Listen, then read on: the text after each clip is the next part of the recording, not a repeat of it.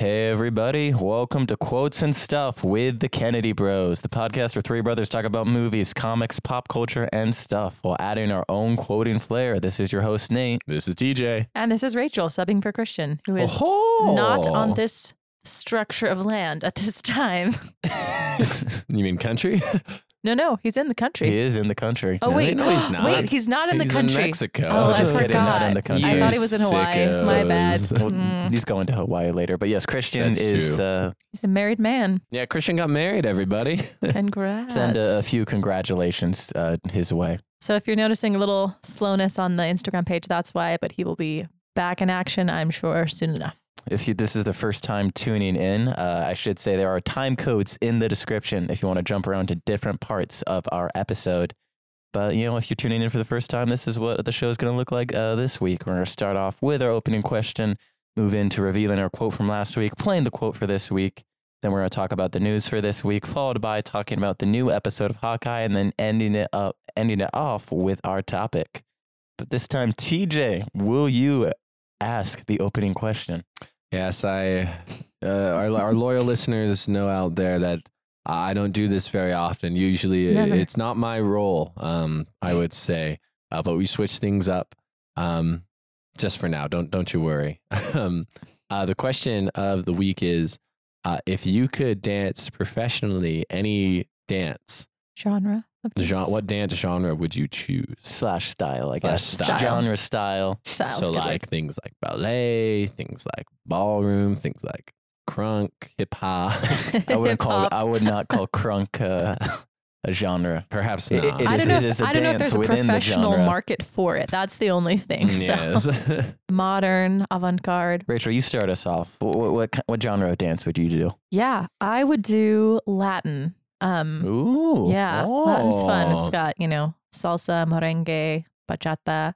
I've gone to different like dance classes and things where you get to do that style.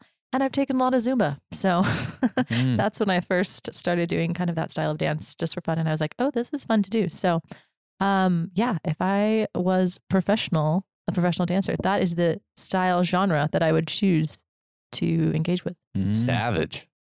Not, not really though. it's actually pretty all right. Okay. All right, Latin. All right, TJ, what, do- what do you got? Uh, this is tough because I was gonna just do ballroom generally. Um, No, yeah, there is a there's like waltz, foxtrot yeah. style. I, I mean, technically, technically Latin. There's Latin ballroom, but then Latin there's ball, but then there's it's just ballroom. Latin. But it's not, it's not. Yeah, it's not the same as normal ballroom. Okay, okay. Well, I would say ballroom generally. Then, um, Okay. I, I've taken a couple classes like that. I'm not, I'm not much good uh, at it, but I, I really enjoy, I enjoy swing. Um, I enjoy um, West Coast swing or country swing Uh, or both. more West Coast style, personally. Um, and then, um, oh, what is it? I, I, I didn't really like foxtrot too much. Um, I liked waltz actually. Waltz, waltz was really fun. So probably waltz and, and, and West Coast swing. Those are, that, that's probably what I'd do. Mm, okay. All right. All about the, the the swing and partner dancing. You guys are. Yeah. Yeah, we're, we're not we're not crunk fanatics like you, Nate. we don't Yeah. have the hips for it. No, that's not No, no. Crunking. Uh. Requires no It- hips. uh, if you if you Well, want if, if you want to know what crunking is, go watch uh, the end of uh, which community episode is it where he's like, it's like Oh, I'm it's a like, crunking, this I'm a is how you crunk. No, I don't. I can't remember which episode that is. I think it's like season one, but yeah, that is season one. It's go a watch ending. whatever episode of Community that is. But uh, I guess unironically, I would say hip hop. I'm very into uh, freestyle and kind of just, you know, kind of bouncing a lot more in my dancing. And like partner dancing, you don't really bounce as much. Or I'm just thinking Latin dancing, you don't really bounce as much because I've done that before. It's Man, more you just like raves, man. He does. Uh, you you don't dance at raves. no, that's why you like it. There's bouncing though. Lots of bouncing. Much But- bouncing. But it's it's my my goal one day is is to learn how to break dance and then go to a wedding and break dance at the wedding and nobody sees it Oh. coming. But what's your street name going to be, Nate? Um, Slim. No, it's thick shady. Thick Chunk shady, shady, chunk shady. Chunky shady. fun fun fact. Um, TJ and Christian, but mostly TJ, calls called and still calls sometimes Yeah, Nate Chunks as a nickname. TJ did explain this on the podcast and Really? in Yeah, episode back in the sometime. Oh, I forgot. Well, he's not he's not chunky, so I just want to point He that is out. not. If you've seen the photo of us, it's not photoshopped. We really are that thin. But uh, I, I don't know. I would just go. Maybe I would just go a solid unknown. And you know, you d- you just show up, Mhm. you break dance. Everyone's like, "Who was that guy?" And then you never see him again. the, ch- the chunkster. yes. Oh, I forgot when I was talking about my preference for to be a professional Latin dancer. I am one. Well, I can't remember if it's one eighth or one We are which are we are one eighth Costa One Rican. eighth Costa Rican, so it's in That's my blood, right. people, and ours. we We're are all- meant to be this way. yes. Oh, okay. Yeah. Any, did you have anything else to say about being? Oh, A well, hip-hop that's. I think that's the that's Nate. the question then. So we have uh, Crunk from Nate. Mm. Uh, no, I'm just kidding. Not Freestyle hip hop from Nate. Uh, Mhm. Little ballroom general West Coast from me, and then Latin from Rachel. Okay. Mm. Boom, baby. And as always, this will connect to uh, our topic, of the day. We are very good Mhm. at those connections. The the quote, the questions and quotes always connect somehow. They do. Always. They really do. Uh, I also had a nickname for Nate um, growing up, and that was Baby Son because he's the youngest in our family. And he's a baby. And well, that's a little redundant, but okay. and You, you uh, had nicknames for all of us. yeah, couldn't tell you why I called him that. Couldn't really couldn't tell you, but there it is. There we go. Mm-hmm. Yeah, so that's that's the question for the week. Yeah, it's time to. We got to move on to revealing the quote from last week, and uh, I'll I'll give TJ. Uh, I know we're not doing the the guessing game anymore, but last week we did Django Fett open season. And we did it from open season. There you Ah, go. Yeah, that was that was Oh. uh, for all my fans out there. That one that one was me. That was the one I came up with. So that's the scene. Um, it's soon after uh, Boog is his name, the bear, and Boog. Elliot the deer uh, have entered the wild. Uh, and they're going around kind of seeing everything. And one of the things they see is the beavers who make this huge dam. And when they stop for lunch, what do they eat? Wood. and they trade it, even though everybody's eating the same thing. Mhm. well, there's different kinds of smoked meats based on different kinds of wood. So why not in the beaver wood trading game? You're You know what I'm saying? You're, you're saying Yes. they, they could have burnt wood. They could have the, the, the thin wood. no, or the or different the for the different trees. wood. There's birch Hickory, wood. You can- birch, you can you tell can tell by the way it is. pine. yeah, yeah, that's a Just about Deep to track. make that reference. you could tell because the way it is. Hmm But obviously, we, we did that quote uh, in. Uh, we did that quote because Jango Fett open season movie open season. Open Wordplay, season. a little, a little wordplay. It comes very nice. Oh, you know, another type of of wood is mesquite. Mm-hmm. Oh wow. Yeah, Well, how it's true. Just because you don't know about it doesn't mean it's not great. I For do all like you- mesquite seasoning. I was gonna say for all uh, would it be zoologists out there, or what do you call people that are very knowledgeable about trees? About the- About trees, botanists, our, maybe. our I'm trying to think of arborists. arborists. no, it would be. It's it got to would- be a botanist. It would be botanist. For all mm. you botanists out there, we apologize for our lack of knowledge on trees. and our lack of knowledge of of what to call people that specialize in those things as well. This is true. But yes. Anyways, that is the quote from last week. It was from open season. And now we got to move into, we got to play the quote for this week. We do. One minute I'm in Central Park. Then I'm down on the Lancey Street. Say, From the Bowery to St. Mark's. There's a safe go crazy beat. All right. That is the quote for this week. We will play it once again at the end of the podcast and reveal it at the beginning of the next episode. But now it's time for us to dive into our news for this week. oh yeah, TJ's favorite. always. The news this week, we got uh, a lot of trailers, or I should say, a couple different trailers. Starting us off, we got a or a tra- lot. You can say whatever you want. Uh, starting us off, we have uh, the Sonic 2 trailer, which was released this week. yeah, uh, I'm not gonna lie. I still haven't seen Sonic One, Same though. and I swear that it literally came out less than a year ago. It, it came out 2020, and it was actually it came out beginning of 2020. It was technically like one of the few movies that came out right before the pandemic happened. Wait, really? Oh. Yeah, it came out like January or Oh. February of 2020. Oh, Dang. But That's weird. I, I swear it was a pandemic movie. It feels like it for some Woof. reason. I don't know. It was like, you know, if you go to like box office for 2020, you only have like a, a select number of movies.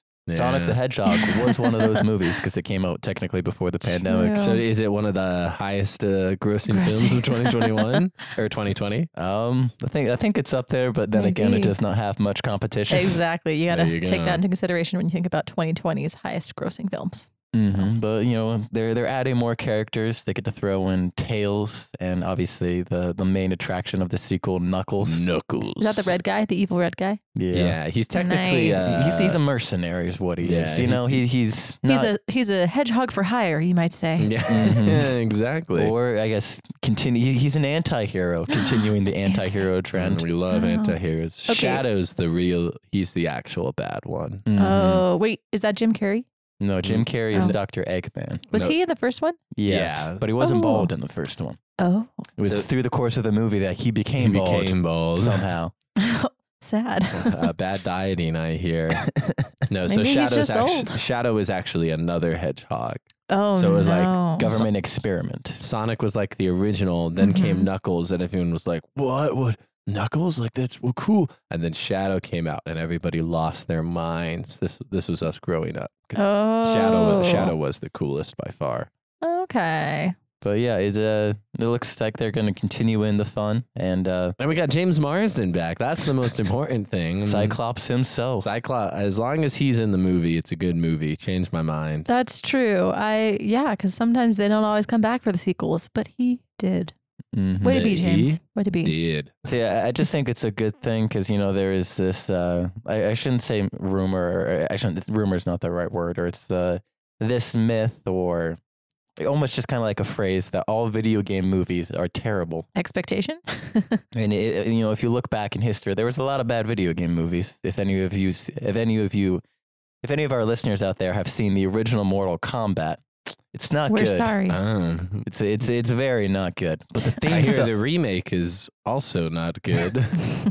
that does happen sometimes. but you know, there there's been mostly most people most people refer to, to video game movies as disasters. But I don't know. I think in the last decade or so, we we've seen some video game movies that have worked.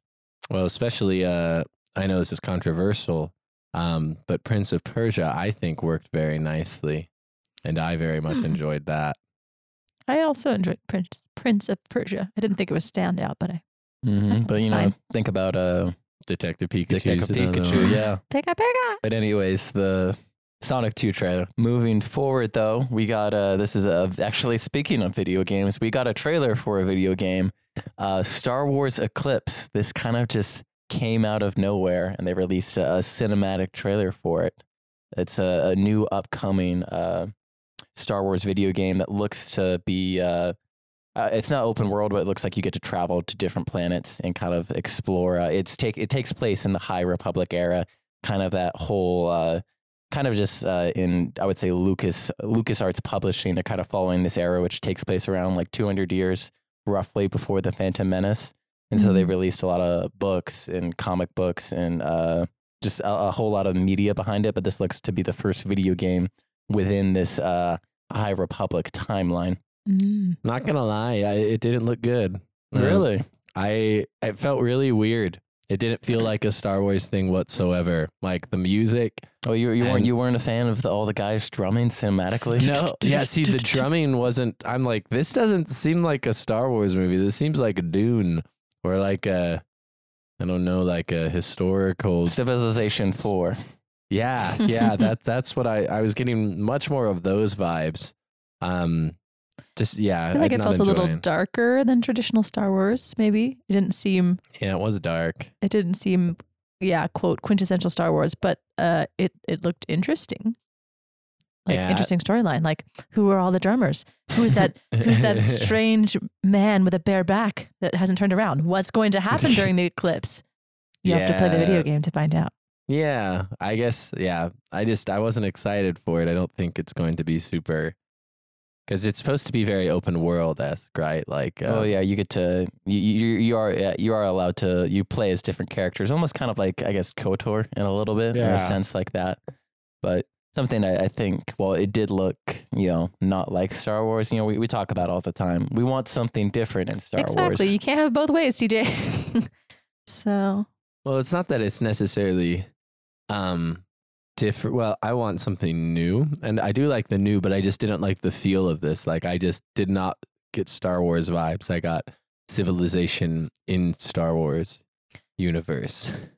So similar to, well, not similar to because this is this is the thing is like with the Mandalorian. The Mandalorian is the same way, you know, um, but it's different in that it, it still feels like Star Wars esque. Whereas these guys just drumming, like I, I just didn't, I- I just didn't get Star Wars vibes. I got kind of Mhm. like Earth vibes because the whole thing about Star Wars and the music behind Star Wars is space kind of odyssey, intergalactic. The- right? The, final frontier. the final frontier, you Final might say. frontier. Um, so this one, this trailer, I didn't feel like did as a good of a job in making it feel very spacey. I just don't in that think the mu- yeah the music and the the shots didn't feel like Star Wars. It'd be interesting to see if the game itself uh, has that feel as well. Or- That's true because you know the it's sometimes hard to tell with like cinematic trailers because they're not gameplay at our gameplay at all, so you don't really know what to expect. But Mhm. I don't know. I think it, it's an interesting new concept that yeah. I could see myself getting behind. Uh, we got to move forward though too. Also, just our last bit of news. You know, not not a ton of news this week, but also another trailer.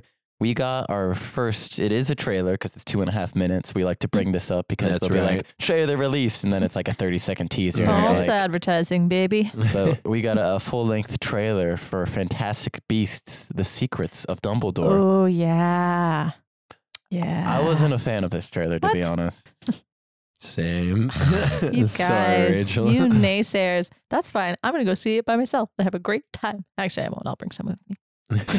it just felt a little. It was just kind of weird. I'm not. yeah, it, it was it was a very strange vibe. Like, especially I felt like you know coming off of uh, what was the second the Crimes of Grindelwald. Crimes that's, of what, that's what it was called.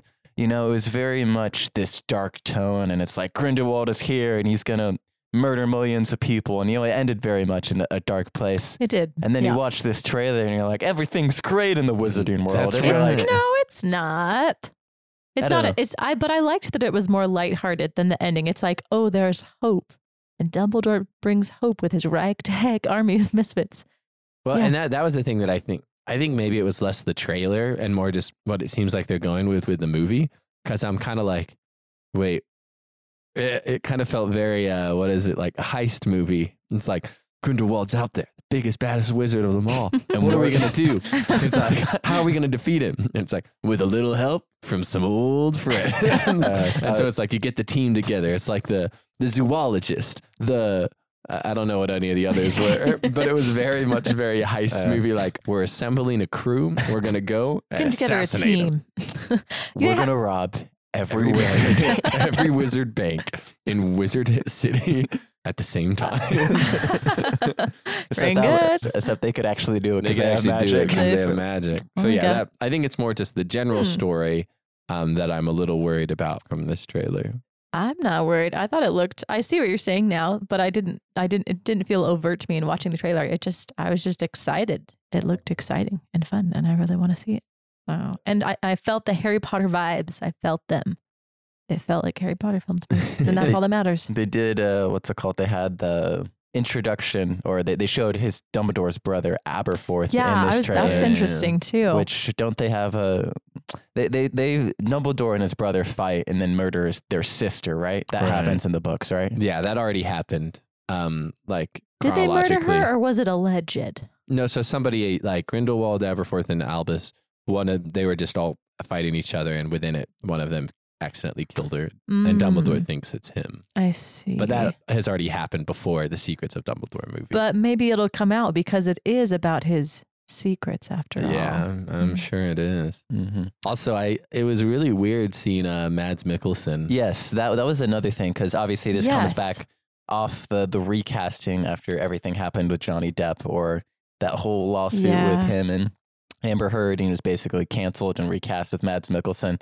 I Mhm. did not get. I felt like it was a completely different person because well, it is a different It person. Well, but- you're right. but uh, he just did not look like what they had him look like in the previous movie. Like they make his hair all straight now, and like Right, I know. So it's like Johnny Depp's Grindelwald is this really freaky looking guy. yeah, white haired. Yeah. the two the two different eyes. But then this is just like I'm just kind of a bad guy. I mean, Mads is always villain, so that's not a stretch, but he's a different kind of villain than John, Johnny Depp would have been. So Right. that'll be interesting to see how that's uh, right. I'm not sure if it's fitting, but we'll we'll see. but we'll see. We will. hmm But yeah, it's just y- y- I'm, I'm taking a look at him right now. I couldn't say you you couldn't even put him side by side of me like, oh yeah, this is the same guy because you can barely see hi- his messed up eye too. Right. But I don't know. Everybody's getting a makeover for for, for the new the new movie. Everybody. Everybody's talking about it. talking about. I think my biggest concern though with this movie is uh, it's three out of five, and very much with part two, which hardly advanced anything along or hardly anything happened.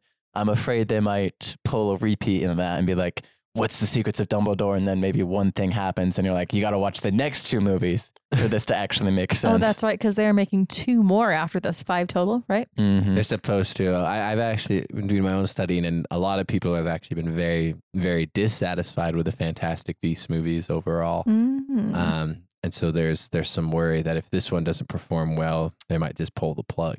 Mm. Which Mm. at this point, I don't see how it's going to perform well when there's nothing. I mean, it's not like the Harry Potter movies where he keeps going back to school year after year, and then eventually Voldemort comes back and is always after something. Like Mhm. this is very much just the bad guys out there. how what many how many movies will it take to defeat Grindelwald? I think is the real question. Yeah. because if they have that as their focus, then that can perpetuate the storyline.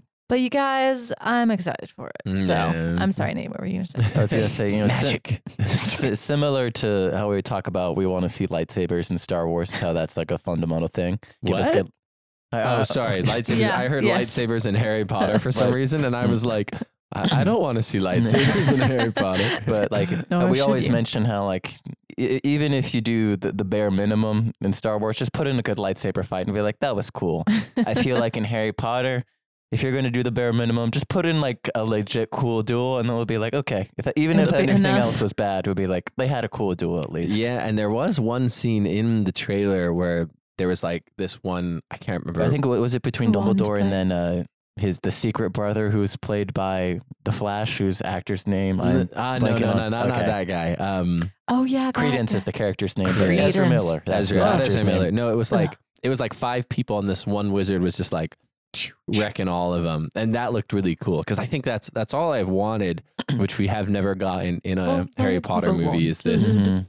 su- really cool, intense? Because yeah, um, even like in I think like Deathly Howls, the like even though like they're both at their prime, Harry and Voldemort, they're they're still like they're kind of more just running away from each other than just straight out Right. dueling. And you know, Mhm. with this time era, it's like you have adults that have been practicing magic their whole lives, and now let's see them duke it out. You know, One And- of them hasn't been raised from the dead. One of them's not like a 17 year old boy, so it could Yeah. be. you know, so th- this is the time where they can make an epic wizard duel, but whether we get a giant duel, we'll, we'll have to wait and see. like between Dumbledore and Voldemort in number five, which is by far the best duel in the entire thing. hmm Except I did like Harry's duel with Quirrell.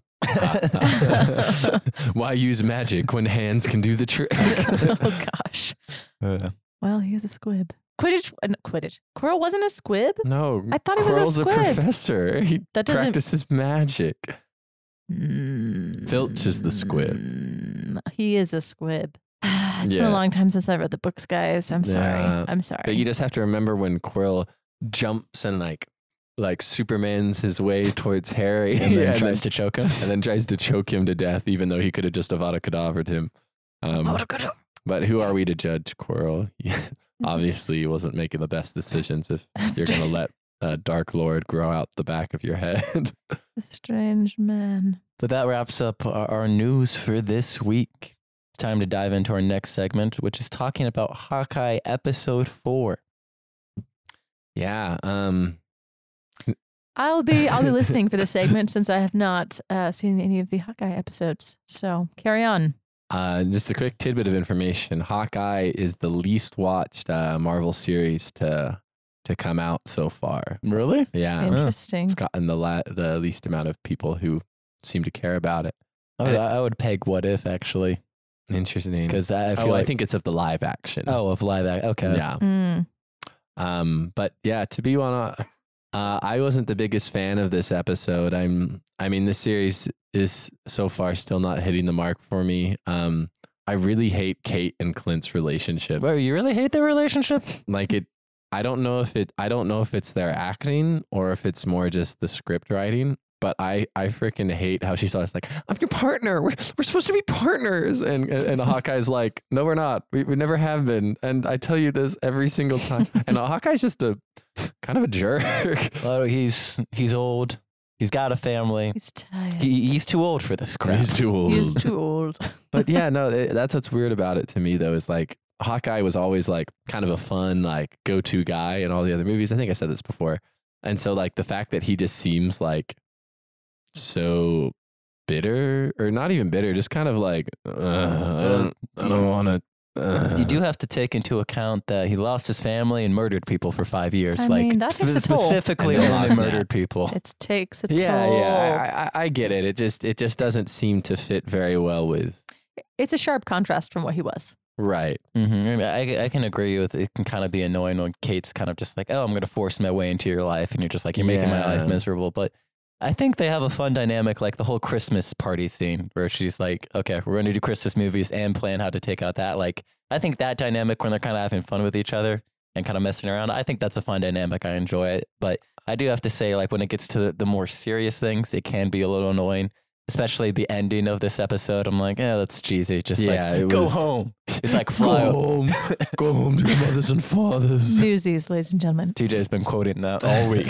And then I've been quoting it. Because anytime we're in a crowd, yeah, no, no, I, I It's- I, I got very much of fly home, buddy. yeah, I work I work alone. alone. and it just didn't seem to fit because like that, like the last two episodes, he had been like, yeah, we're friends and it's all chill, and then all of a sudden he's like, no, go home. I just, I He's think, still working through stuff.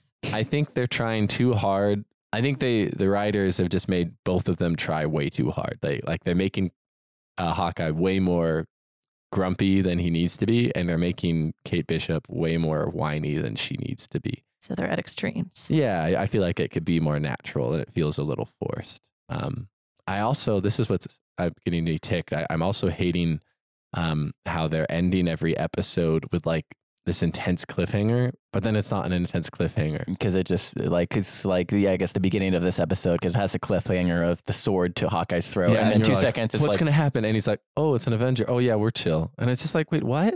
And so that's what I feel like is the same thing with Yelena, uh, where she like jumps off, and you're like, "Oh no, she's bad." And then you know, in the next five minutes, See, here's the thing. It's just like if people really want, I guess this this takes away the the the, the art of storytelling because you have to have a conflict in the story to make it interesting.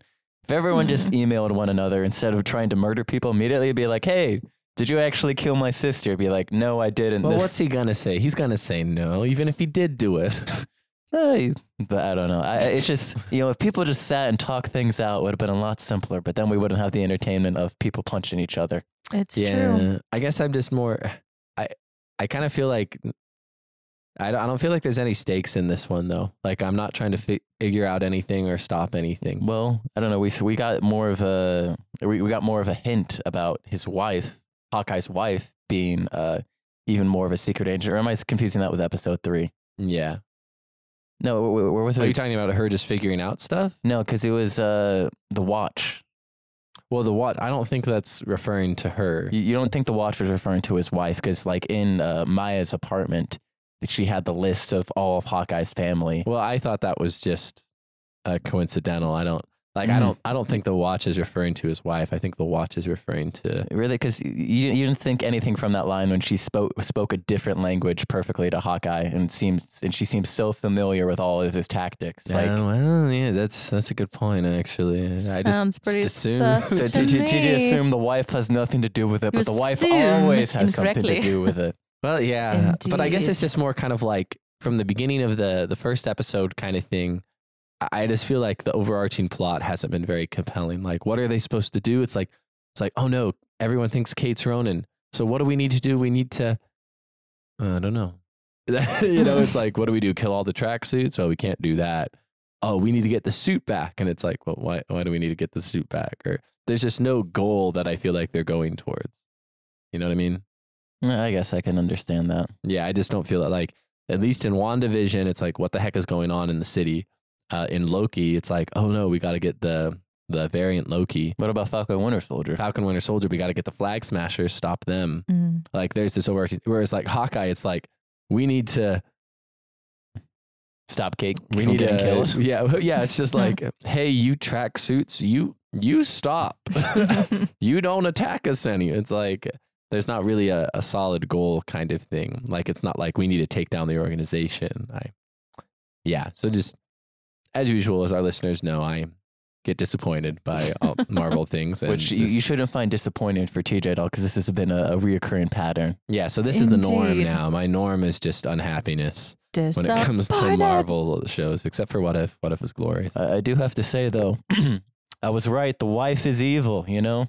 Uh no, it doesn't say Yeah, that she's necessarily She, evil. after Hawkeye shows up, she's like, "Hey, please call me back. I need to talk to you about something urgent." After Avenger shows up to her, she's evil, man. The wife, Well, the I- wife is evil. I I, think- think, I'd say the mom is the evil, mom not is the evil, wife. not the wife. Well, she could Woof. be, but I think it's in a different evil than we realize. I hope she's bad because she definitely looks bad. She I gives off the bad hope vibes. I don't bad. like her. I like Jack more than I like her. I'm like, I want Jack Jack, to Jack. I- you don't know how much I had to refrain from doing that last week because I knew they wouldn't. Christian and Nate wouldn't understand. I did it this time. It's from Pirates, friends.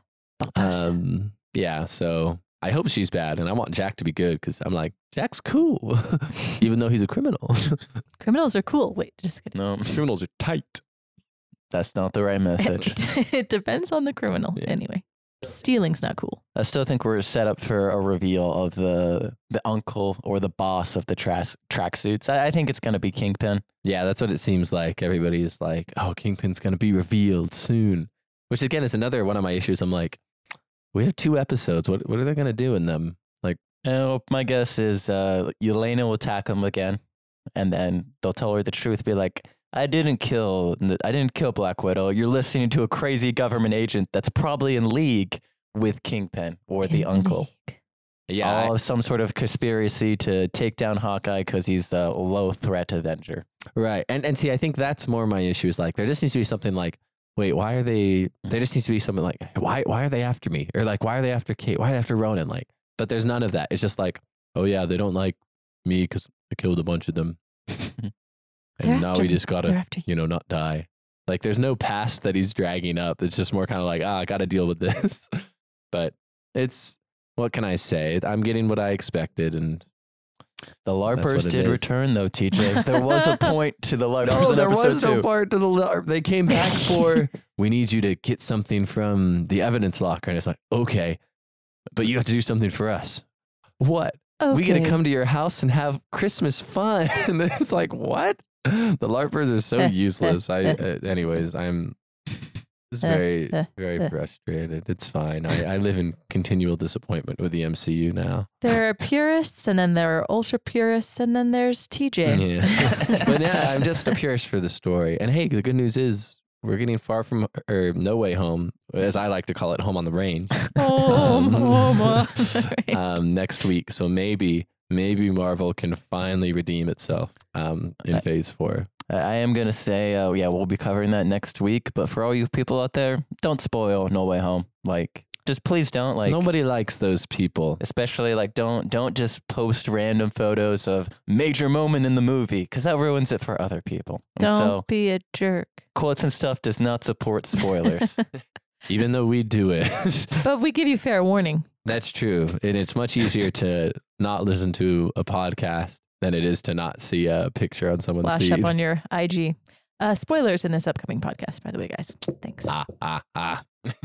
Anyways, that wraps up our thoughts on Hawkeye episode four. It's now time for us to dive into our topic. Uh, we decided to take a look at the newly newly released rebooted West Side Story, directed by Steven Spielberg.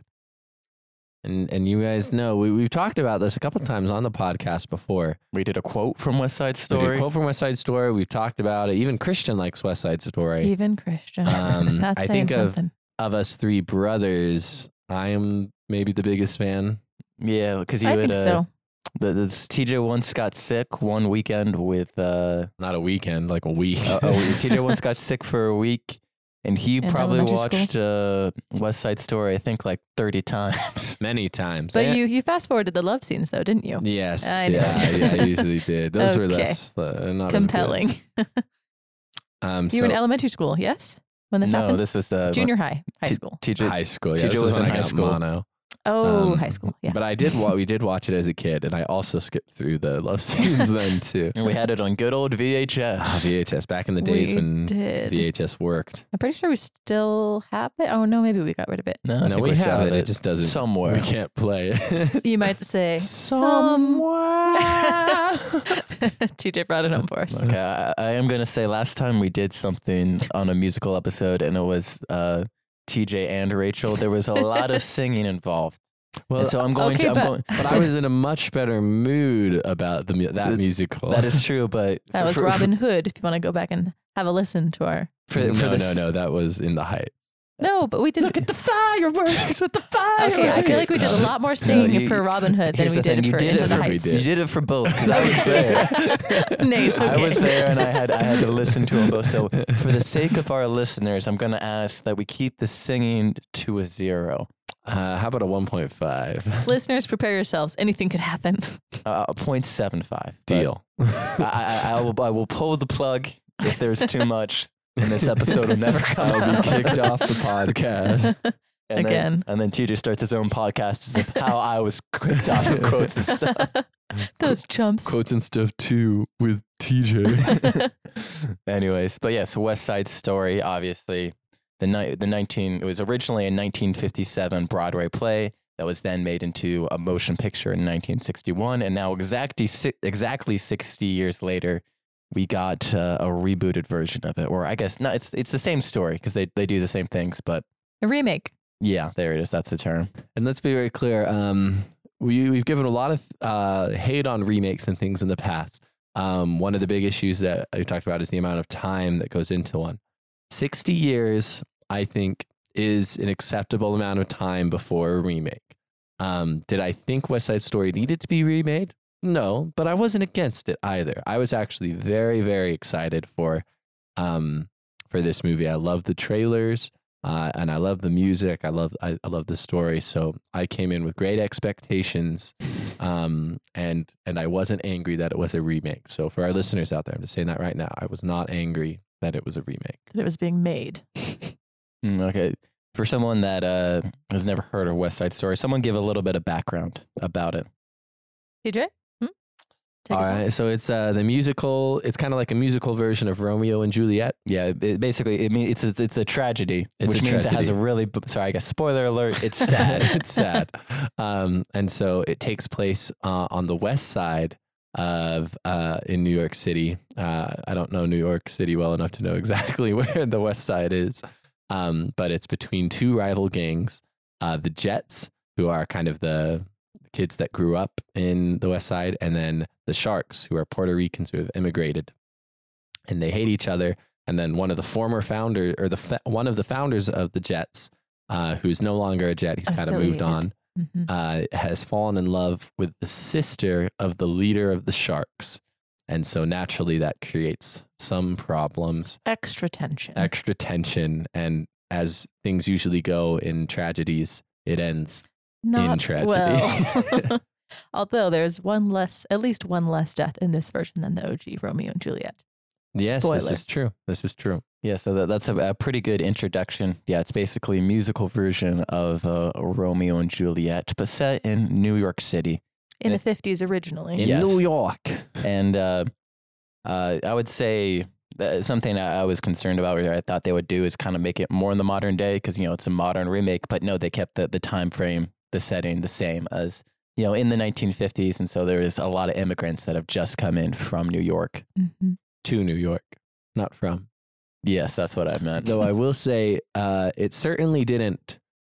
Uh, the streets and the lighting and the cinematography certainly did not look 50s esque. I feel like they gave a nod to that, but obviously it's updated. It, it's It's better quality I- than I it was thi- then. yeah, I think that's the hard thing sometimes when we get, uh, I guess, period pieces and they set them Sure. in a certain time frame. It's hard to really believe it because we're seeing it with a modern camera, so everything looks clear. But I still think I still think there was a little bit of that vibe. vibe in some of the lighting and probably placement of things. So I think it was just the rebel. Uh, it just looked like a war zone to me, whereas there wasn't that as much in the in the original. they're a little more clean in the original. Yeah, it was a little more like, oh, people actually do live here. It's not like all destroyed. Well, anyway, I'm sorry. Do you have some questions for us, tonight, Or we just we're just gonna go into it? Well, I was gonna say, obviously, let's let's start. Let's talk about the most important piece. Let's start with the music of this. I would say, obviously, they they don't really change anything. You know, you occasionally in these updated musicals, we'll get a new song. Um, in the Aladdin movie, we got a, a new song from Jasmine, but they don't they don't change any of the music in this. It's it's all the same songs. Just placement of some, uh, at least one of the songs was changed. Cool happens at a different place than it does in Right. the in the movie, yeah, but I mean, in the the first overall, movie. the overall music is um i- is very quintessential um like a- i Very. think a lot of people you, you hear the music growing up um usually just instrumental or stuff and you don't realize that like oh wait this is west side story until like you watch west side story. Um and i and honestly i didn't have any problems uh with the music uh in this one. Like it's just they were very true to the form. Uh actually they were even uh more true to the to the stage um Adap- adaptation or not the stage adaptation the original play um the original musical um including kind of the timing of songs um and different things like that uh and and if if i mean like 100% honest i think uh, a lot of these actors were actually much better singers than what we got in the original uh, Mm. movie um specifically maria Maria was killer. And I've, as far as I know, everyone sang themselves. Like maybe they were auto tuned a little bit, but some of them. Ansel. Ansel. but um, like there was no dubbing of the singing voice like there was for both Tony and Maria in the old one. So that's pretty different. which was nice Yeah. Music was great. As compelling as always. yeah Yeah, and I- I'm glad it's kind of a, I guess not really a shout out, but to the original composer, Compo- composer oh yeah. Leonard Bernstein. You know, just kind of to with keep. lyrics by Stephen Sondheim. I was gonna say, oh no, Sondheim didn't get to see it before he died, but like they had it ready before. yeah, he did get to see it. Yeah. They said Yeah. But just to just still keep all of I think the iconic music moments in there is kind of something like you know because I would say West Side Story is a classic, and so to keep you have to Mhm. keep those moments classic and changing them up I think would have made a It'd a much different story. Might have been way too much. No and I think liked it. they, I think they're they're trying to say that they added a new song with the song that the the Puerto Rican the Sharks say right at the At the very at the very Oh. beginning. They oh, kind that's of right. Kind they of. sing a kind of like a national kind of song. But it didn't feel out of place. It wasn't like what they put in a new musical number, you know. But I think they I think they did that because you key. you have to have a new song in a, a musical movie in order to be nominated for Oh, certain really? um, Oh. awards. So that's why Oh. in That's why they did that. Aladdin, in Les Uh-huh. Mis, like in every movie musical, they always have a new song Wait, what, because Interesting. you ha- that's the only way to be nominated. what was the new song in Les Mis? Uh, it was the song that he sings after he gets Cosette, like when they're in the in the stagecoach, like like driving back or something. He's like, Ah, "I never felt this way before." okay. Oh. and then they have to okay. do this really intense escape. But I don't sure. I don't, I don't need to review Les Mis right now. because, uh, We're talking about West Side Story, but I Talking did, about West I did Side. ask you a question. That's fair. Okay. Uh, we we got to move into uh, let's talk about I guess casting choices and characters in this because obviously you have the main characters of Maria and Tony, hmm and then you also have uh, uh, all the side characters, which is essentially you have the Bernardo, who's the leader of the Sharks gang, and then Riff, who's the leader of the Jets gang, hmm and then you have uh, I would say the other key, the other two key important characters are uh, Anita, who is Bernardo's girlfriend, and then the shop owner, uh, Valentina, which is a change from the original film because Doc. Doc in the in Doc was originally the shopkeep owner, but in this story they have uh, Valentina be his widow in this, which was uh, I think a significant change in the story. and the person who plays uh, Mhm. her is Rita Moreno, who is the original Anita in the 1960s version. Yeah, I looked it up. She's ninety. I was dude, wondering how old she was. But she's she's she's looking good. Yeah, she is looking good for 90. That's for sure. Um, I also appreciate that they had the people you know the the cast members that were supposed to be Puerto Rican were all of Hispanic descent instead of uh, browned up as as was more the norm at the time. Um, and I mean, like those actors all did great in the old in the old version, but you know they weren't. That was a little insensitive. yeah. so that's definitely something I appreciated about the casting. And then, uh, and I mentioned this as well already. Maria, um, Rachel Zengler, I think, uh, was fantastic in this one. Like, Yeah, this I didn't dislike role. Natalie Wood, um, in the first one, but I think Rachel Zengler just took it another step, and she she just killed it with her voice, and then uh, the emotion she was expressing. I, I she was she was incredible. Mhm. Yeah, she was 18 when they filmed the when they s- did filming. So Dang. she's she's young. This is her Nice breakout job. role. I, I, yeah, and she killed it. I, I, I also looked it up. She actually started on YouTube just like singing covers and stuff. And then out of like 38,000 applicants, she got chosen. And so, There's still a chance for me. Got to work on that YouTube channel. oh yeah. but I would say, in addition of that, I think the other, at least, uh, actor that or a character that had the the standout performance or I thought did really well was uh, the actress that played Anita. I really felt yes, both Mhm. Maria and Anita in this film were probably the What's Anita's name? We were just saying it. It- Oh, uh, oh. the actress's name. It's uh, Ariana. Ariana. Yes. I can't remember her last name. Ariana DeBo- DeBose. Ariana Du Bois. Depends on. Oh, we're we're sorry for the Sorry, mispronunciation, Ariana- but I'm going to say Ariana De Bois for consistency for sake. now. But I think Okay. Both her, yeah, and Rachel Zegler both, I think, really, really killed it in this film. Yeah, I think they were the standouts. Uh, as far as those, well, I'll do the my mixed ones before I do my my least favorite ones. uh, so Tony, good old Ansel, um, we'll be saying his name a lot just because it's Ansel. um, uh, I liked him as a jet. I thought he did a really nice job um, in terms of like, oh, this guy could lead the Jets, or this guy is someone who's kind of dangerous, um, someone to be feared. Because in the original uh, film adaptation, Tony, Very 2D. yeah, very much you're like Maria. no, maybe not that bad, but you you don't really get the sense that this guy in Like he 60s started a version- gang? It's like he started a gang. Like, yeah. this guy's been like I don't know watching watching rom coms since the day he was born. Um, but in this one, I felt uh, Ansel did a very good job of kind of feeling like cool and dangerous, like someone who the Jets would listen to and respect. Because they also added a, a backstory of which Yes, isn't in the the story originally. He Mhm. uh, went to prison for a year because in one of their last rumbles, he almost killed a kid. with the Egyptian Kings. Kings. You're welcome. I was like, uh, yeah, so I definitely like that. Whereas in the other one, it was like he just kind of left the Jets because he got bored. why do you have to get a job? yeah, he was trying to grow up. This is much more compelling of a reason. Um, yeah, so I thought I definitely like that backstory added to Tony. That was much more interesting. As a love interest to Maria, though, I don't think he quite hit the mark. There were some. Let's, I didn't feel like him and Rachel Zengler had very good chemistry. Like the scene on their The- whole date was just very awkward. You know, the the train scene was very like he gets on the. It's like you know you, you meet someone for the first time, you kind of click, and they're like, okay, we'll, we'll set up and do something later, and then you do something later, and you're like, this is not working at Yeah, all. that's exactly what it felt like, except they're Mhm. supposed to be head over heels.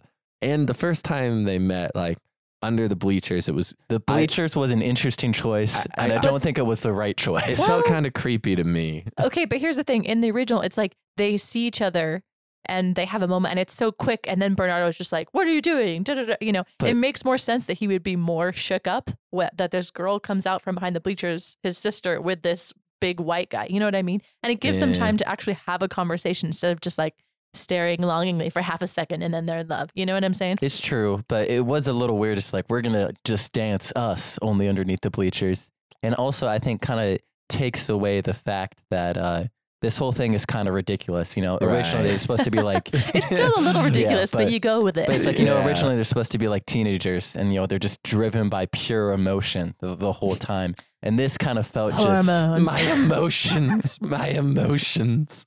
and so it, it just it felt a little strange just underneath the bleachers because it, it just didn't feel like oh yeah you see someone to be like immediately I'm gonna go in a secret place with them to talk to them rather than just go up to them normally and talk to them. Right. It wasn't very love at first sight, which is, you know, what it's supposed to be. It's supposed to be this, Mm, oh, my well, they still gosh. kind they still like slowed things down, and they're kind of looking at each other, and then slowly. So I Well, don't I, know. w- I liked the walk where they were looking at each other, but I was just hoping Mhm. they would like slowly walk into the into the middle of the dance floor and do their kind of weird dance. Um, which they they still did. they still kind of a did. nod to the original choreographer, Jerome. Is that his name? Yes, Jerome Robbins, Jerome which one I'll Robbins. talk about later. Um, but yeah, so it just felt a little. I think that's my thing with Ansel.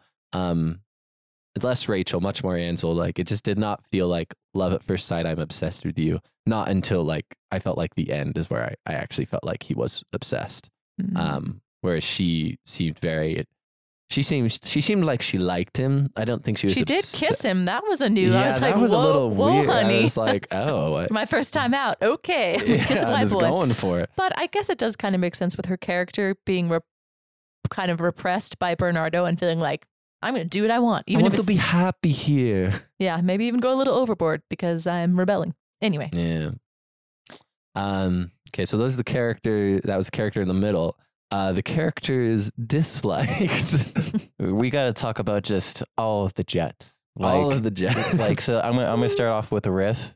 I I really did not like riff. Like you know, it was uh I think something that is done really well in the original, especially with all the Jets, is they all have a personality. They have different names. They're They- likable. and and they look different too. yeah. Like- Sorry, it's just they like- aren't all wearing the same outfit, and they have different looking faces and different looking hairstyles. And I they- didn't think they- they all looked identical in this one. but Did see, Yeah, you? they weren't identical. they, they weren't identical, but like in, in I felt like in the original, you could tell who was who, and like they had a lot more A unique. rumble. they had a lot more uniqueness to them. And in this, they made him more like a set. You know, they kind of gave him the the grungy, greased up hair. They almost felt They like were a, greasers. I honestly Yeah. got very like grease vibes from them. It's Oh, like yeah, they, they felt like they belonged more in the Outsiders than West Side Story. Yeah. But it was just kind of. I, I think that was. Uh, I think for me a big disappointment. It's not only because the Jets. You like the Jets a lot in the original. You like the Jets. They're fun. They have this personality. They got this swinging vibe. Yeah, they're being idiot kids, but at the same time, like these guys, they, they have their charm to them. They're funny. And especially with Riff, who's the leader of them, I think he has like the most charm in it. And you're able to see that throughout the stories. Like Riff is a leader. He is very charismatic. He's funny. People like to, to lead to him. And kind of like Tony was kind of, I felt like more his right hand man, or is kind of like almost kind of like a muscle in the in, in, in a Mhm. way. But in kind of this, you don't really get to see, I think, Riff as that fun loving leader that gets everybody going. He kind of just seems really angsty. And I think for me, Angry. angry. And Yeah. he was he was very whiny. He was like, "Yeah, Why you? Wonderful. They, uh, yeah, they definitely had more chips uh, of a chip on their shoulder, but that I liked that characterization of them. That kind of instead of just like, oh, these random boys that are just roaming the streets, it was like, oh no, you're you're white trash, basically. Like your yeah. your dads didn't make it, are the only white people that didn't make it out of this trashy neighborhood. Your moms are junkies. Like you don't have anything in this world except each other and causing chaos because you have no control in your life, and that's all you can do. So I thought that was a much more realistic portrayal of like what where what where that kind of uh, grouping would come out of that time and that they've just directed this hate and angsty energy toward a minority group. I just thought that was a much more realistic portrayal. Um and uh, and with that it's like they aren't supposed to be as likable, you know, because they have um yeah, they have some baggage that they uh, really should be working through in a more appropriate setting, but they can't afford therapists, so you know. Um, and I did think at first I was like, I don't know about Riff. Yeah, he just seems kind of Yeah. little.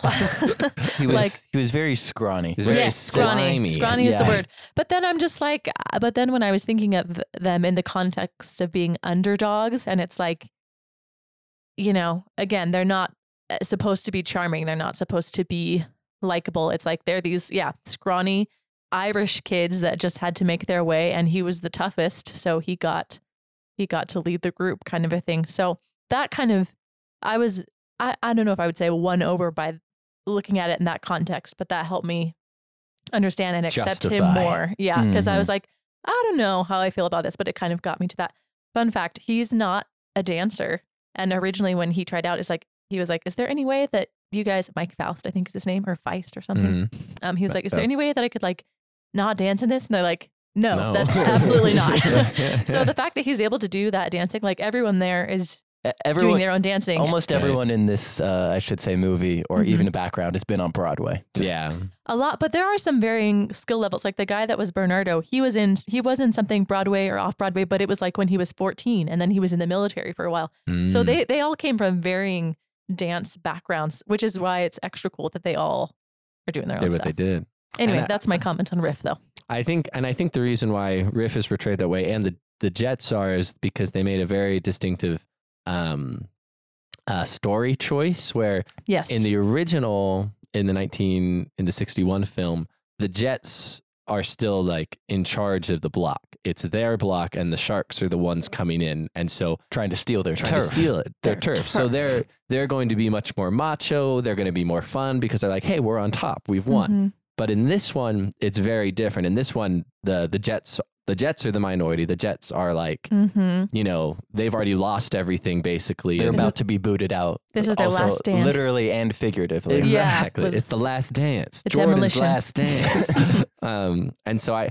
Uh, and so I, I think that was a, a a distinctive choice that, that they made, The- and, and yeah. I plot. didn't like it as much because I think it made it a lot darker, um, Which- Which I- made it more realistic. which made it more realistic. Which I liked. It- exactly. Yeah, it's very gritty, but I think yeah. something that is very difficult throughout this film is you really don't have anyone to root for. It's not like you're like Lots "Oh, of I great want-" characters. You're lots just of like, great oh, characters. it's like, oh yeah, I want. It's like I don't want the the Jets to win because they're trash, and it's just like.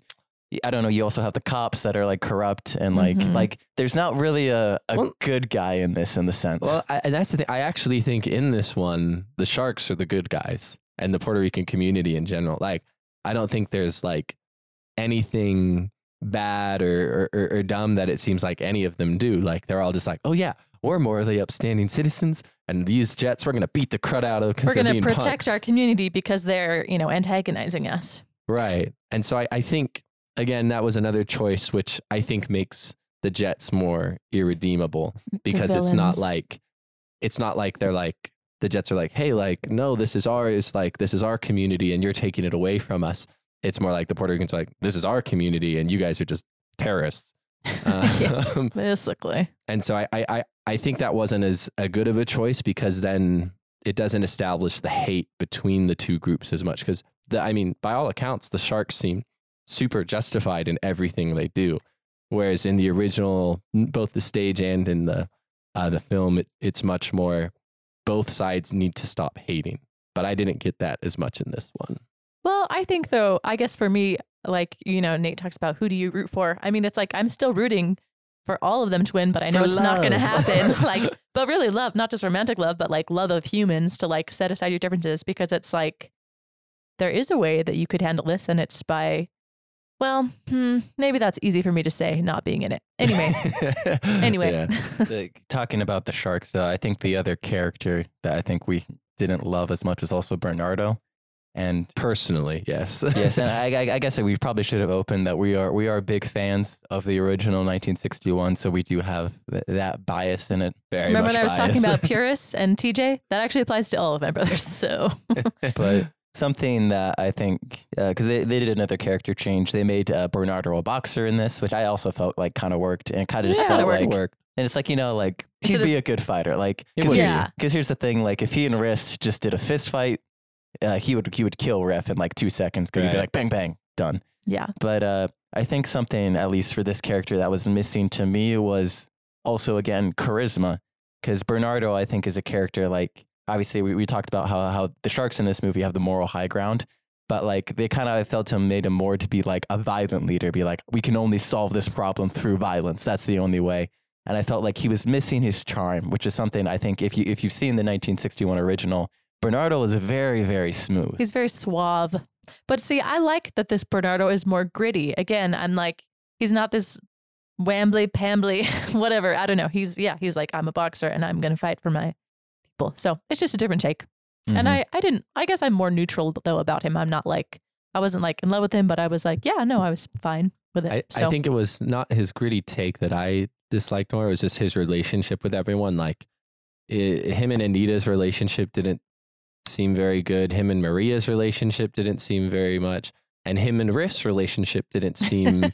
well, their relationship was never good in either of the movies. yeah, But- exactly. But, but- just not like. It's it was missing like we talked about. It was mm-hmm. missing that tension between him and Riff. Like you didn't like they're like oh they hated each other, but you didn't really get the sense that they hated each other. It was more about what they're doing, like, oh, what you're doing as a whole to my community, and then his anger toward Tony that got muddied in with.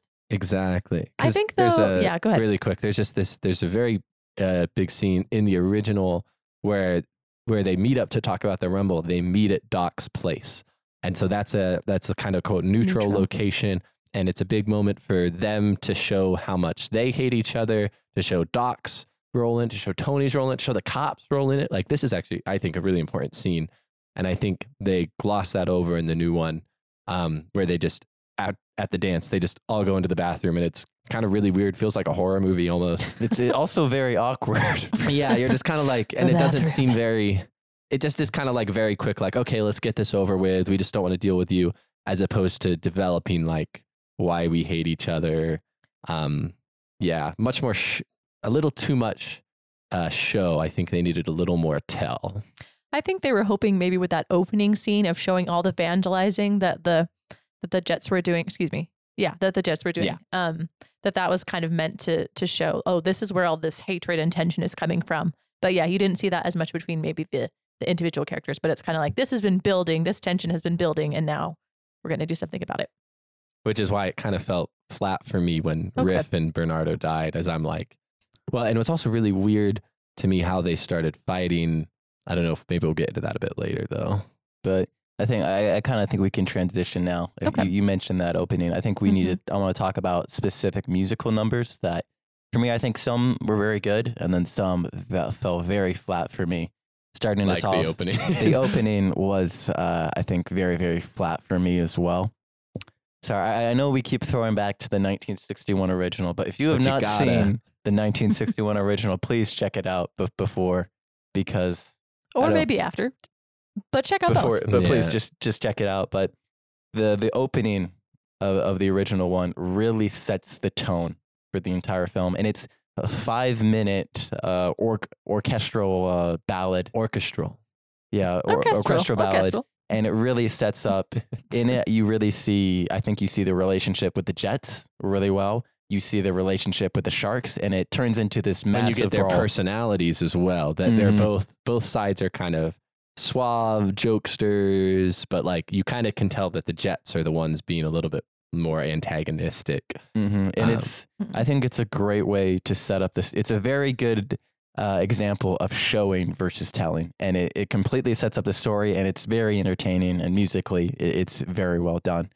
And I kind of felt like with this, it gets cut down to, to three minutes because in, in, in the opening, the original, a lot of dancing. And I think a, a lot of clever dancing if you want to talk about uh, Right. choreography right now I would love to. but yeah, I would think that that was something I felt was very missing because in this new version, three minutes, basically all they do is like walk down the street, see the Puerto Rican flag, and then vandalize it, and no, that's no. about First it. they steal paint, They and st- then they take the thing off the the Puerto Rican sign. I think it's there's, just a, there's about 30 seconds of dancing. Let's not forget that. it's definitely it's a different focus, right? I mean, it's less iconic dancing wise, but I think again, it's setting it's setting the tone for the plot of the story and focusing on the the the foundation of the hatred between the two and less about the dance number, which like obviously those are integral to to West Side Story.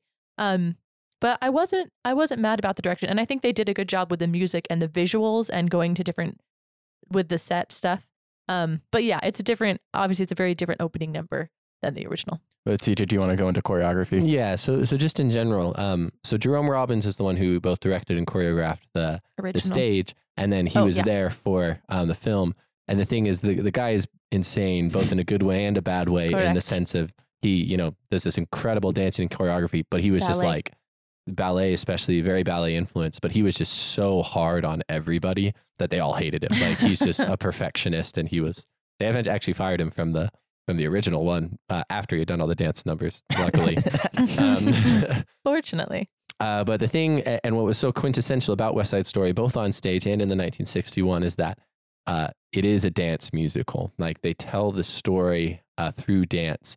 Um, and, and dance is such an integral part of uh, what forms the characters of showing those emotions, as Nate was saying.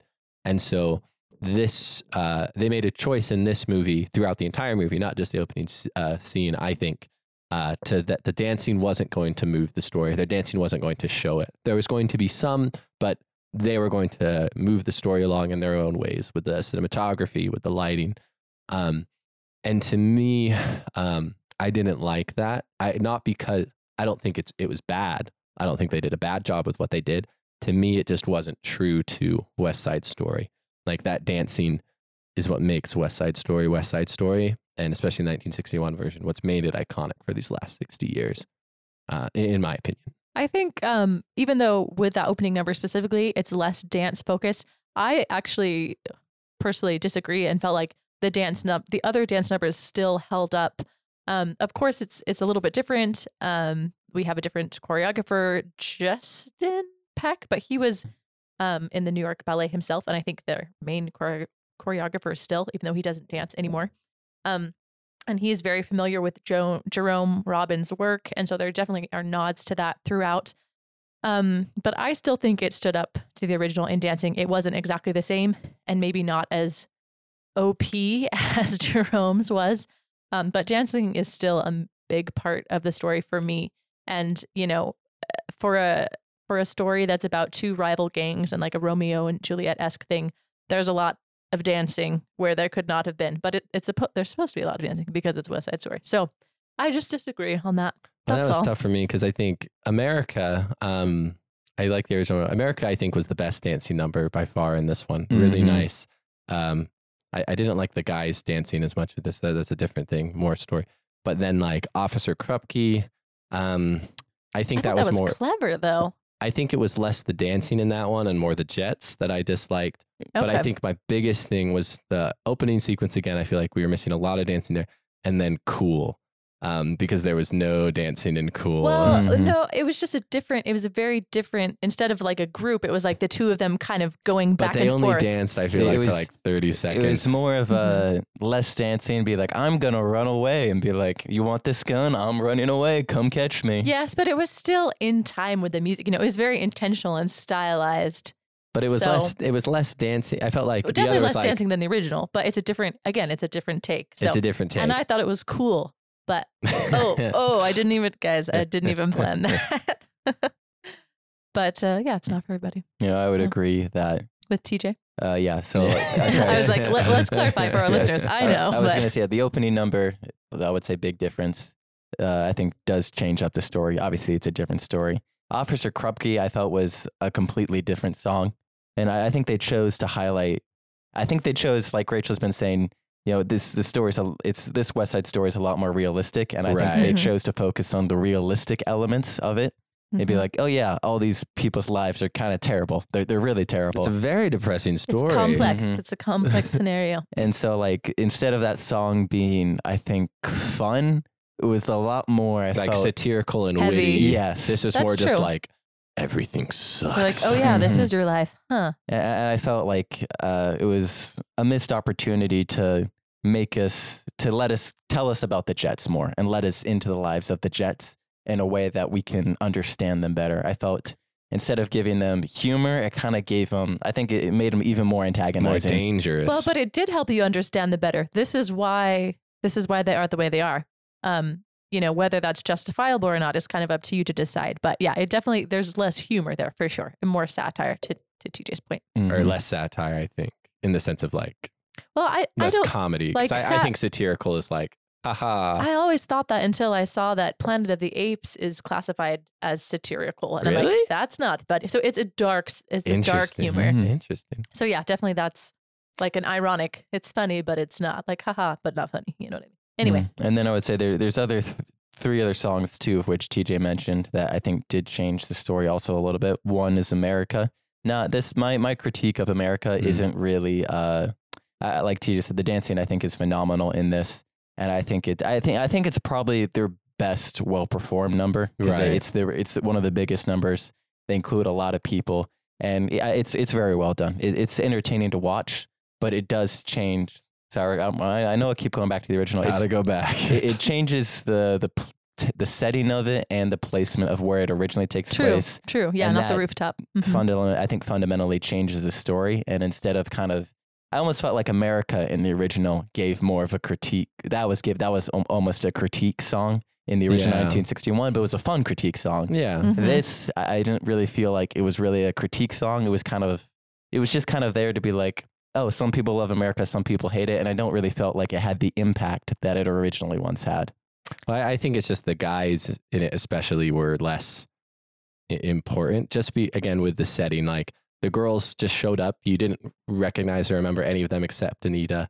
Mhm. Uh, you recognized Bernardo and, and maybe a couple of the other sharks, but it wasn't as it wasn't as like just I guess expressive. I don't know if that's the way for it. I mean, it, it's the exact same lyrics and everything, but I think the thing was, and and this is something that comes up later in the show, like at the very end after the the assault scene.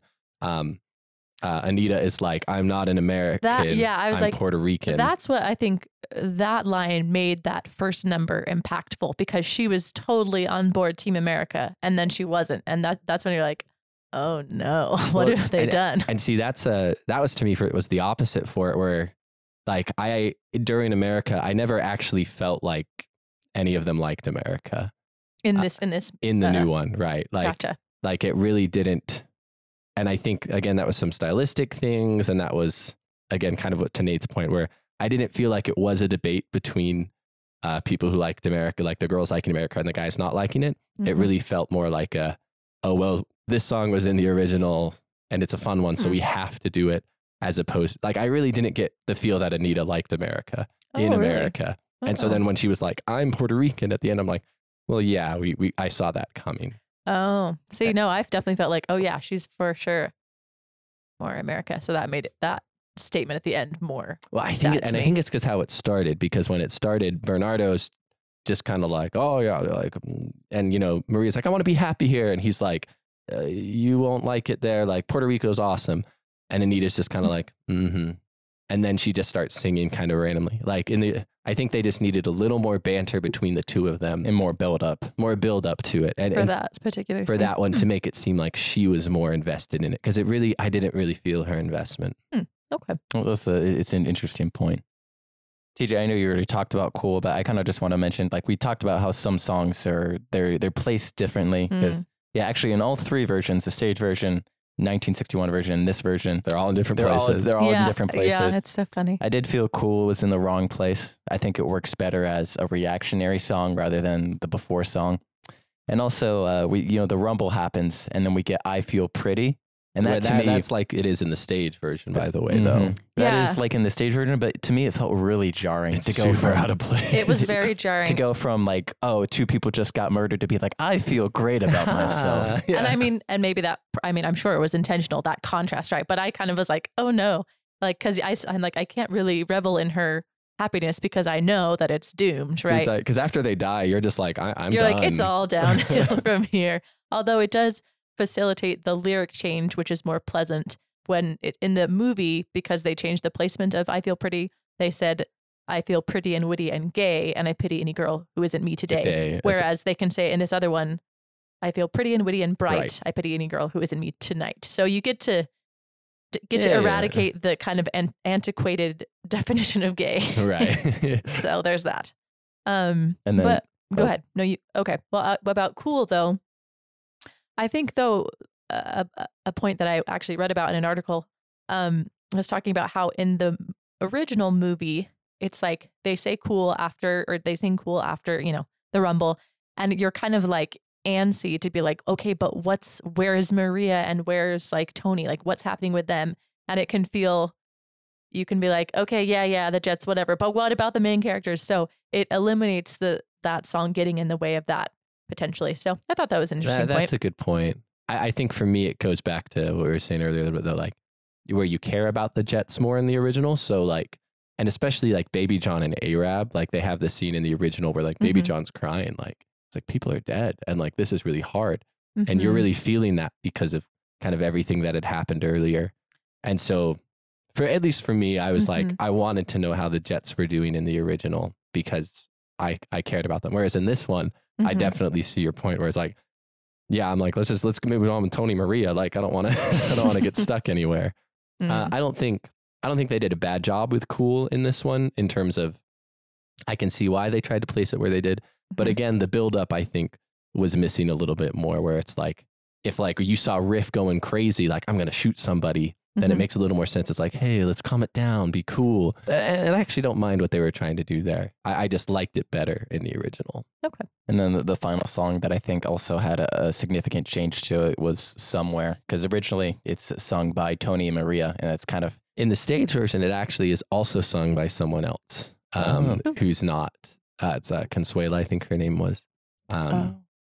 But again, yeah, I, I think you're right. It it, it, it It- feels it, it did have a change, but for me personally, I felt like it, it did work. It just it changed the meaning of the song rather than be Mhm. only about Tony and Maria. It's like no, for all the couples in the world, the world that are kind of fighting against this uh, discrimination and regime. It's like no, there is a place for out for us somewhere. And I think uh, it was. I think it was after everything that happened in this movie. I think it was a good moment for everybody to reflect and like Mhm. obviously it only showed certain characters, but I think it was a, a good moment to be like, there is weight to this situation now. People have actually died. And even if you haven't cared about all of these characters, I felt like it was a good moment to show the, the real consequences of everything, even though Mhm. it's just this one uh, small story happening. right. I do think, so I guess that's something that we didn't mention um, with Valentina, because they have, so they have the store shop owner's wife, the widow, Valentina, being the one who sings the song. And we were talking about this with some family earlier and posed the idea that because that actress was the original Anita, maybe they wanted to give her, you know, some time and a nod. And she can still sing quite well in Yes. her 90s. So Mhm. they, you know, they gave her that song instead of um, Tony and Maria. But I just and and it- it does add a new element to it because it's like she's in a what was it a mixed race marriage with her husband who's now passed away, and it kind of brings that complexity to to the situation. And like Nate was talking about, puts that that despair in a broader context. But it would have been cool to have Maria and Tony bring it back because it is powerful for the For two them. lovers and the parts to be. So I wish I I liked that they did have Valentina do it. I thought that was cool, but I wish they could have added a little bit more of Tony and Maria as well to kind of round it out. Yeah. And so that was uh that was definitely that was definitely something that I noticed as well and I thought was very um I, I liked it. It was different and it Mhm. wasn't I couldn't really decide which one was better in my Mhm. mind. So one one of the changes I was more okay with. This is a surprise I think that all of you were not expecting, but there's actually been a somebody lurking around in the background here. Yeah, see, I, I have no idea what I'm doing here, actually. but um, this is, um, I guess I should just introduce myself as Uncle Dave, right? Yeah. Uncle Dave's here, and uh, I've been, you know, keeping tabs on these guys with their podcast over the months. And uh, oh, I guess I paid for us going to the um, to uh, West Side Story the other night, so I guess that gives me an opportunity to maybe you know throw in two bits or three bits worth here. Anyway, so I didn't didn't even know whether I was going to try to say anything, but um, I just as they were talking about somewhere, I thought I'd throw in my my take on that, and you and you almost I think got to the to the point of how I would probably stage it if I were asked to do somewhere. Mhm. Um, I really like the the somewhere in the sixty one, um, with the with their their them singing it together. But I did understand the take on it with Valentina doing it to it. So probably what I would have done is Mhm. put all three of them into it Yes. and then have and actually not have them any of them be together so that like at the end Oh. you have them each in their own place. Mhm. singing somewhere from their perspective Yeah. and i think that Mhm. probably could have brought all of these things that we were that we were wanting to see in that number together Mhm. rather than just having valentina do it Yeah, that would have added some power. And as they're reflecting on it in their own individual way. Yeah. And for a little context, Dave uh, sings himself and has done dancing in the past in different, uh, been involved in different musicals. So he's kind of bringing that perspective as well um, to the to the West Side Story. well So- i'm not no i'm not going to go back over all the stuff that you've you've done now i do have my opinions which agree and disagree with what's been said before Mhm. but you know this that's that's what's going to happen with the remake that just goes with the territory it's polarizing. Yep. Thanks, Mhm. Dave. Yeah, Dave could have also given us even more on uh, more in depth on the dancing, the choreography, the original production, even the history of it. But TJ did his cover on it, so we don't want to replay that. But thank Sorry. you, Dave, for your comment. Yeah. Uh, I was going to say, though, just adding on to the character of Valentina, and this is also a comparison to the original, something I felt was missing at the ending, you know, right before she tells Tony that, oh, Maria is dead, because that's what Anita told her. In, in the original, you have this moment of you have Doc. He gives kind of this speech to, to Tony. He, well, he actually hits him in it, and he's like, Is this the only way to get through to you? Mhm. And it's kind of like this moment where kind of Doc gives this speech of like, think about your reality right now. Think about everything that's going on. Do you really want this?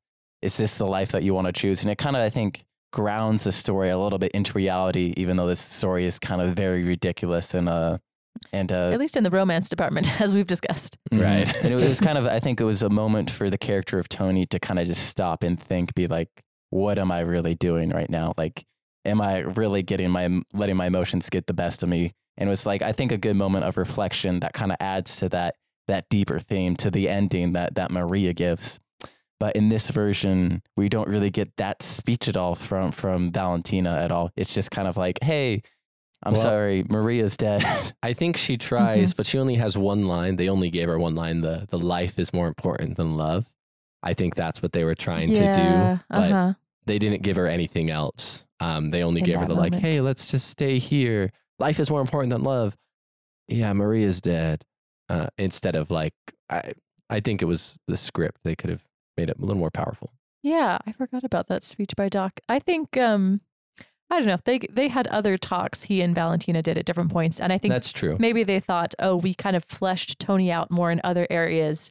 And so now we're just going to kind of let him build up the momentum here and go run with it even though we all know how it's going to end. But that's a good point, Nate. And I think Maria's speech at the end has a similar thing. I think um, the lines Natalie Wood had in the original just flowed a little bit better to be like, because like in this one, Rachel Zegler was just like, I have hate too. I can kill too. Whereas Mhm. like Natalie Wood was like, like how many bullets are left? Like, Mhm. um, because it was your hate that killed all of them. You know, Bernardo, Tony, and Riff. It's like, well, guess what? Now I have hate. I Mhm. can kill. And It was just a lot more impactful with her and the gun. And, and there was also more build up to it at the Yeah, end, which wasn't as much in this version. Yeah, it did seem a little bit like I mean, I knew that was coming, but yeah, it would have been nice to be built up a little Something's bit more. Something's coming. you might say something's coming, Uh, but I, it wasn't good. I know we could probably talk more about this, but looking at the, the time for this podcast, which is normal, this is uh, longer than normally our podcasts go. I think we need to move into the ratings because That's I, true. I do have another another comment to make, but I don't. Say, Do- see, that's the thing. You realize like we're just as passionate about this as we are even things like Star Wars. Star Wars again is, is higher. I still think.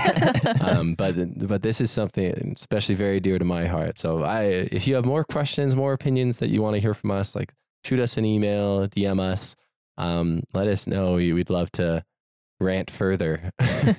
Mhm. But yeah, we, we need to get into ratings before this turns into a three hour podcast. I, I, I do try to remind them that there is such a thing as too much talking. Thank you, Uncle Dave. Thanks, Dave. But Rachel, start us off with uh, what's your rating? Uh, obviously, do the star system that Christian Yes. normally does. That's true. Um, contrary to my brothers, I really enjoyed this. I thought even though the original was a classic and it brings a lot to the table, and you can't have the remake without the original.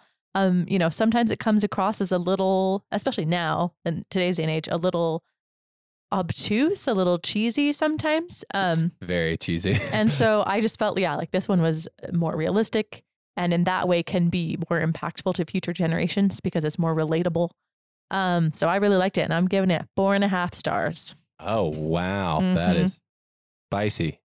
Um, Okay, I can go next. So I, I've been struggling with this all uh, like for the whole couple Since you days saw since the I saw it. movie. Of like, how am I going to rate this?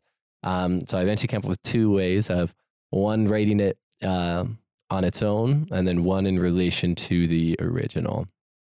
Um, okay, I think that's fair, TJ. and so, in relation to the original, naturally, I'm going to be a lot more harsh. Um, I'm going to give this a four out of ten. Um, Oh, savage. um, I just, um, and, and this goes into my rating on its own. I think the themes of the story and just the theme of uh, of it all, I think the original hits those themes much better than the new one does. The new one, I think, handles different themes and uh, tells a different story, uh, which isn't bad, but it's just, I think, not not true to to the essence of the story, in, in my opinion. Um, and so, for on its own, though, how well the new one does, um, I'm actually going to give this a seven out of ten. Um, uh, I- think they they tried a lot of things, and I, I think they actually did manage to capture a lot of things. I don't think those things were true to the story, to the original story, um, but they didn't do a bad job of it. I think the biggest thing for me is why I'm giving this a seven out of ten. Well, Obviously, little things with characters not really connecting and whatnot, but and some script issues. But I think the biggest thing for me is I'm like, uh, I I, I wouldn't watch this movie again. Like I don't have anything that compels me to watch this again because I I Mhm. just am depressed. And in the first one, I don't get depressed until the end. in the original, Fair. For me, I'm uh, I'm going with a probably. Like obviously. oh wow, that's pretty low. uh, no, it's I don't. It, it. I do have a lot of love for the original, and I, I know my bias is in that rating. And I think this new one, like Tita said, this new one deals with different themes than the original, which you can't really compare and contrast those, or you can't really say they're the same thing because they, they are different things. But at the same time, I feel like this new one isn't as entertaining, to be honest. Because I was thinking, uh, if I had never seen West Side Story before, it'd be kind of there's uh, it'd be kind of hard to to fully get into it because it's darker and grittier, and I think because of the that change to that more realistic tone, it makes it harder to follow. Because I would say West Side Story is it's an intense story. It's not for the faint of heart. Either way, it's intense. But- yeah. I feel like this one is even more intense than your original, and kind of would have moments where like I just gotta I gotta stop because this is a little too much right now, and because of that, that kind of lowers it a little for me because it's just a little too much and it's a little too intense. And then also kind of like TJ, like some things fell flat for me, some musical numbers fell flat for, flat for me, some characters I didn't love. While there was really good characters in them, I didn't feel like they overpowered the negative characters, and so that's why I'm gonna give it a probably. But then probably my biggest bias, which has nothing to do with oh the original, I would say it's just a sad story. Like I'm gonna say like I'm glad you admit it's a bias, like, which is fair. I, I had a friend say to me, he's like, you know, Les Mis is like it's very much also a tragedy, but that one like kind of redem- ends. oh, it's very redemptive. it's though. very There's redemptive. hope. It ends with Mhm. hope. This is just it, it's just a bummer. You're just like I feel sad after this, and like you know, usually like you know the the music and the, all the artistic stuff, like usually that builds it up. But after this, you're just like I'm bummed now. I'm really bummed, and It's so sad. this one I felt more bummed than the original. Like kind of like TJ said, first act of the original I could watch over and over and be like, this is amazing. This one I'm like, I just feel sad the entire time. Oh. Yeah. I mean, I guess maybe an element of hope is you look at the modern world now and there's a lot less of that. Well, not to the same extent that there was, perhaps, and then at, at that time. And Maria doesn't kill herself because, like Juliet does, Yeah. because she, life is because life is more Life important than is more love. Important than love. Yes. So maybe Crime there's doesn't pay. Crime doesn't pay. it doesn't. It's like maybe they'll stop. Maybe this is what it takes for them to not be as horrible to each other. We don't get to see that, but that's what I choose to believe. That's how I that's how I deal with it. Nate, can you really quickly remind me the scale of your ratings? yeah, it's probably So- the so- second to bottom. no, it goes so highest is a have, then mm-hmm. it's need, then should, then probably, then could, then, then don't. don't. okay. So there's six, and probably is third from the bottom. Yeah, Everybody. pro- probability is a, a good, the solid middle. Oh, you're right. It is the middle. Three, third from the bottom is, of six is the middle. Okay. All right. All right. Cool. Thank you. All right. So yeah, those are our thoughts on the new West Side Story. Let us know what you guys think of it. But uh, as it's this podcast comes to an end, we got to play the quote one more time. One last time. For the last time. One minute I'm in Central Park. Then I'm down on Delancey Street. Say, from New Bowery to St. Mark's. Huh. There's a Cisco crazy beat. with that, that brings us to the end of this episode. I'm just going to apologize. Our episodes normally aren't this long, but for all you true fans out there, this is uh it's an in-depth podcast. It is. There's much to say. With that end, I just want to say thank you to all of you who listen out there. We really appreciate all you guys. If you want a chance to get a shout out on our podcast, you can do that by following us on social media on Instagram and Twitter at Quotes and Stuff Pod. If you DM us guessing the quote correctly before we reveal it, we'll give you a shout out. If you want a chance to reach out to the show, you can also do that through email. That's at quotes and stuff pod at gmail.com. Send us an email of your guys' thoughts uh, on any of the things we talk about or any suggestions you might have of things you want us to talk about. Once again, thank you guys so much for listening, and we'll see you next time. Adios. Da-da-da-da-da.